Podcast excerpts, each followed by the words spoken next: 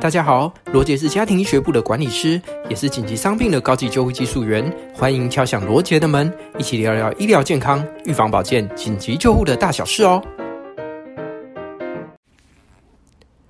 Hello，罗杰又来喽。哎，大家有看到新闻吗？就是前几天在军方发生的那一件事。我那时候看到新闻当下，真是吓傻。我说：“天哪，军方的弹药库竟然爆炸了！那应该会……”死伤非常多人吧，可是后来那个呃新闻确实有揭露了，就是现场有九个人轻重伤嘛，那其中有两位是特别严重的，那个国军弟兄就是两呃有两位手部因为炸伤，然后后来导致截肢这样子哦，那。呃，其实，在发生这件事的当下，跟就是这两天，都有人问罗杰说，呃，对于这件事的急救过程啊，或者是他整个策略，有没有什么样的看法？那老实说啦，我个人是不是很喜欢在发生事情的第一瞬间哦，就马上去谈。那件事情，因为说真的，我们也不在现场嘛。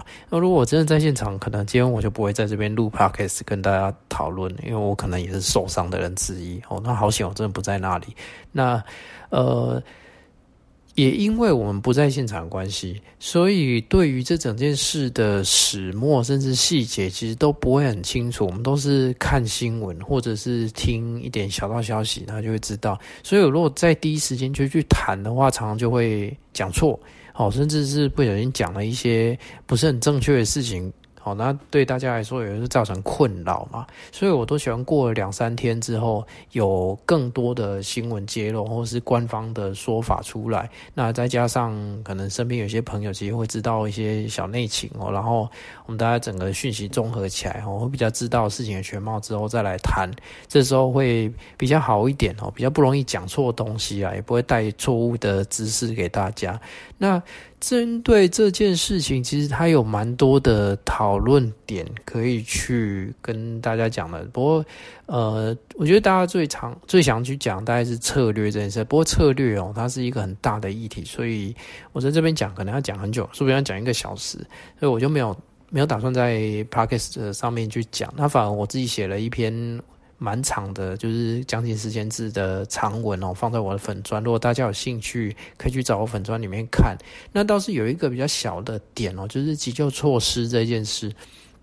可以跟大家好好聊一下。就是在新闻的大概第三天吧，就有看到有个新闻去讲说，现场有几位那个国军弟兄去救受伤的那些人，那他拿出来的那个止血带。是他自己自购的止血带，就不是军方配发那件事。那到底是不是配发的？我我想这也没什么好讨论的啊，因为那个就是经费或者是策政策的一个问题嘛。那我们就来讲讲止血带这件事，我们把整个焦点聚集在这个上面。那止血带哦，我想大家都有听过，而且也很熟悉，因为说不定很久以前你们都有用过。那只是后来啊，因为有一些呃。比较奇怪的一个说法出来之后，大家开始有点必用止血带。直到这几年哦，突然间哎，止血带又红起来。那大家比较常听到那个怪怪的说法，就是可能用了止血带之后，哎，会截肢啊，组织会缺氧啊，然后会坏死哦，然后到时候那一只手受伤的手不止没救回来，反而就整只不能用，要切掉。这种比较奇怪的说法，哎，说真的，大家知道这个说法其实是错的，因为。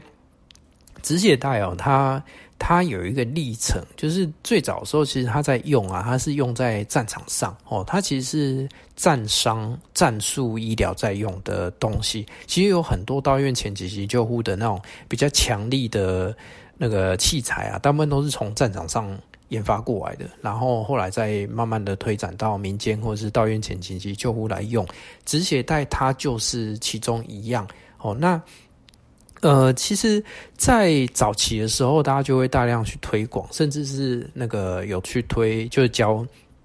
民众用急造止血带，就是我们前几集有去分享的那个做法，就是一条布，然后拿一个棍子用力转紧的那种做法嘛。因为民间不容易取得这个东西哦，甚至是台湾，其实早期的时候也没有没有真正的那个。有代理或者是有药证的止血带在市场上流通，所以大部分教的都是这种呃急造型的止血带。那直到这几年，慢慢的有一些医疗器材商把它代理进来，而且也通过了卫福部的字号，可以在市面上贩售，所以慢慢的它又有红起来。不过它在在前几年呢，其实有因为一个契机哦，慢慢这东西又慢慢被注意到。虽然说其实在在军方或什么还大量使用啦，不过民间哦，是因为前几年那个波士顿马拉松这件事发生了之后，再加上美军啊，就是有很多数据的统计，哦，就是在战场上发现，其实用止血带还是非常好用。那波士顿马拉松这件事情是是因为当初就是马拉松发生恐怖攻击爆炸嘛？那呃有现场很多人哦，就去做了急造止血带，他还不是用标准的哦，就是民众用急造止血带，反就反而救了很多被炸伤的跑者哦，还有那些观看比赛的民众。那这些人因为用了止血带到医院都有活下来。那这个东西哦，因为这个实力，再加上很多军方。或者是各界有在使用止呃止血带的一些统计数据，然后整个这样合在一起哦，慢慢大家就发觉，其实止血带它还是非常重要工具，而且很好用，所以就哎又它又开始被人人们注意到，而且慢慢的重新再推广到民间来哦，就是甚至是医界，也就是说应该要用止血带，不能再把它藏起来。这也是为什么这几年。止血带会慢慢的又再红回来的一个原因啊，那再配合现在有很多呃民众创伤止血的课程，或是 PHTOS，或者是一些比较大型的战伤课程哦，就是这多重因素，慢慢的又把止血带召唤回来哦。那大家也觉得说，就认同它应该是要拿来用的一个终极武器啊。哦，那。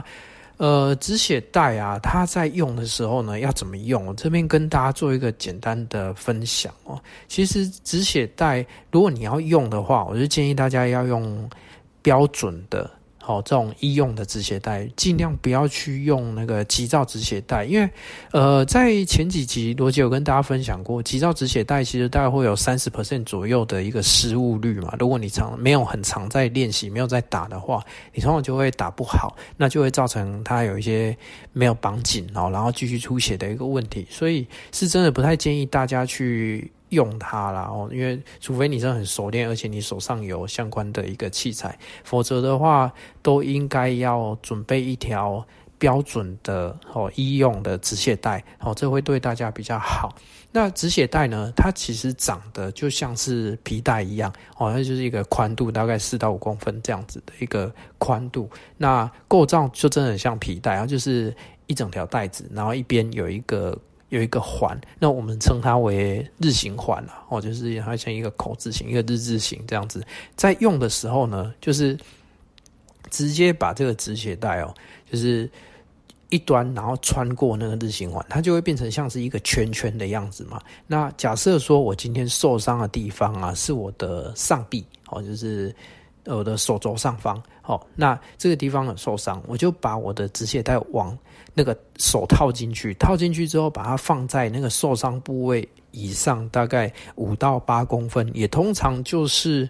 呃，我们大概四根手指头这个四指腹左右的一个高度的位置，就把它放上去，然后直接把它拉紧。哦，那记得，如果你这个五到八公分的地方刚刚好遇到关节的话，那就在。往上拉一点，就是整个要避开关节啦。哇，这用力的把它拉紧。它的原理呢，基本上就是有点像是一条水管哦，然后你用个束线带把它从中间勒紧那种概念哦。然后勒紧之后，然后当然。水跟血都是一样，都是它往下流嘛，从心脏出发，然后往外面流。那今天从中间把它阻断之后，那是不是血就不会流出来了？这是一个很简单的道理。止血带它用的就是这样的一个基础原则而已，哦，就是把它用力勒紧，把我们的肌肉组织，然后还有血管通通拉到最紧，然后把它整个缩起来，让它没有办法再流血出来。哦，就是用这样的一个方式。那我刚刚一直提到说要在伤口上方的五到八公分嘛，但有时候如果你是情急的情况下，甚至是你实在是找不到那个出血点在哪里，就看到整只手一直在流血哦，那我们就把那个止血带打到最高的地方，就是大概是腋下跟我们的肩关节快要交界的那个位置，也一样不能打到关节上，这那个关节的位置，一定就是往再往下一点点，那个最后的那一段，哦，就是腋下附近，用力的把它拉紧就好，就是整条把它锁起来。那拉紧之后呢，就把那条止血带先把它固定住，把它粘住。哦，那粘住之后，你就要去看它上面会有一条那个有一个棒子，就把它旋转。那旋转之后，它会因为你旋转关系，会让你的止血带越来越紧。那你只要一直旋转，转到看到血没有在流，而且你去摸那个远端的脉搏，例如我今天是打在上臂，那我就要摸我的那个橈动脉，就是末端的地方摸摸看，它没有在跳。一旦血没有流，而且劳动脉没有在跳的时候，就是你可以把那个止血带，把它就是那个旋转的加压棒可以停下来的时候，那记得要把它扣到它有一个 C 型扣环里面，把它放进去。放完之后呢，再把一条白白的那个带子啊，就是上面会写的 time 这个这一个带子啊，把它粘起来。诶，这个很重要哦。这个 time 它上面要写就是你现在。绑上止血带的这个时间哦，为什么要写这个时间？它其实就是要破除大家另外一个很担心打了止血带会产生那个恶性结果的一个议题。因为我们以前常常都会说啊，打了止血带不能打太久哦，不然会组织坏死，然后会截肢，对不对？这是大家以前最怕打止血带的一个原因。可是其实，在后来很多外伤科或是医学的实证都有发现，其实。打上止血带之后，组织坏死的那个耐受程度、那耐受时间呢、大概可以撑两小时到六小时之间。也就是说，你在两小时之内啊，这只手基本上是不会有什么坏死、要截肢这样的问题啦。可是你今天如果不打止血带哦，我大概两分钟动脉出血哦，两分钟我就会死。那一个是两小时之后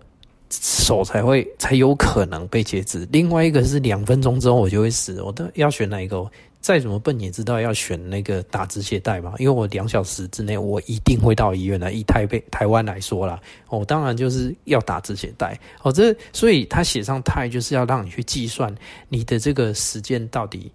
呃还剩多少哈，或者是你到底打了多久，然后要让医护人员去计算说，哎，他后续有没有可能会有其他的一个问题产生哦。所以其实打止血带，老实说，它没有什么。没有太大的危险，它除了很痛以外啊，它不会有太大危险，它反而可以救你的命。那呃，它的就是打的那个方式也很简单，就我刚刚讲那样子，也套上去拉紧，然后最后转那个棒子，然后转一转扣起来，然后粘上一条一条写的，tie 的一个白色袋子，就这样子诶。它简单的几个步骤就可以救你的命哦。你知道，根据那个呃，二零零五年左右，就是。国际上有一些统计哦，打了止血带之后，会让战场上的士兵啊，因为战伤大出血导致死亡几率啊下降百分之八十五。哎，这是不是呼应我刚刚跟大家讲的那个？如果我不打的话，我两分钟可能会死；可是打了之后，我可能会到医院的这个这个问题。哦，就是其实真的打了之后是会对大家很有帮助的。所以我会建议大家，呃，如果你有在从事户外的活动，或者是你有在从事一些可能救护的一个一个呃，算是自工或什么话，你有机会就去准备一条止血带哦。那止血带其实，在台湾现在也不是很难买到，甚至国外，如果你有朋友能带得回来的话，也都买得到。它途径其实非常非常多了。不过现在全台湾啊，大概只有。K 的止血带是有被代理进台湾，而且是有符合卫福部给予的那个字号，它是可以在市面上发售的。所以如果你们去网络上搜寻，你就打医疗器材，然后打止血带，大概就会看到有几家公司有在卖。那真的有需要的话，其实可以跟他们买哦。我这边不做广告哦，你们就只是告诉你们一个途径，好去买到一条正版止血带的一个途径哦。因为其实有时候。呃，我以前有听过一些案例啊，就是跑去虾皮买，或者是跑去淘宝买，就买回来那是假的哦。那仿冒品其实转两下就断掉了，那个根本一点用处都没有，所以还是提供一个管道让大家去找好的止血带来用啦。哦，那呃，所以这样跟大家讲，就是止血带其实很好用，哦，也不可怕，那它的效果也很好，甚至可以救命，哦，就不用担心。哦，如果有机会的话，呃，就去。准备一条吧，那其实不会太贵哦。那最后要跟大家补充啊，就是如果真的在现场啊，不呃有需要打上止血带的话，就赶快帮他打。那打完之后尽尽量就不要再拆下来啊，因为你用止血带把它绑起来之后，它的压力会非常大。那也因为你止血了，所以那个伤口部位它会有血块凝结。然后这个时候如果你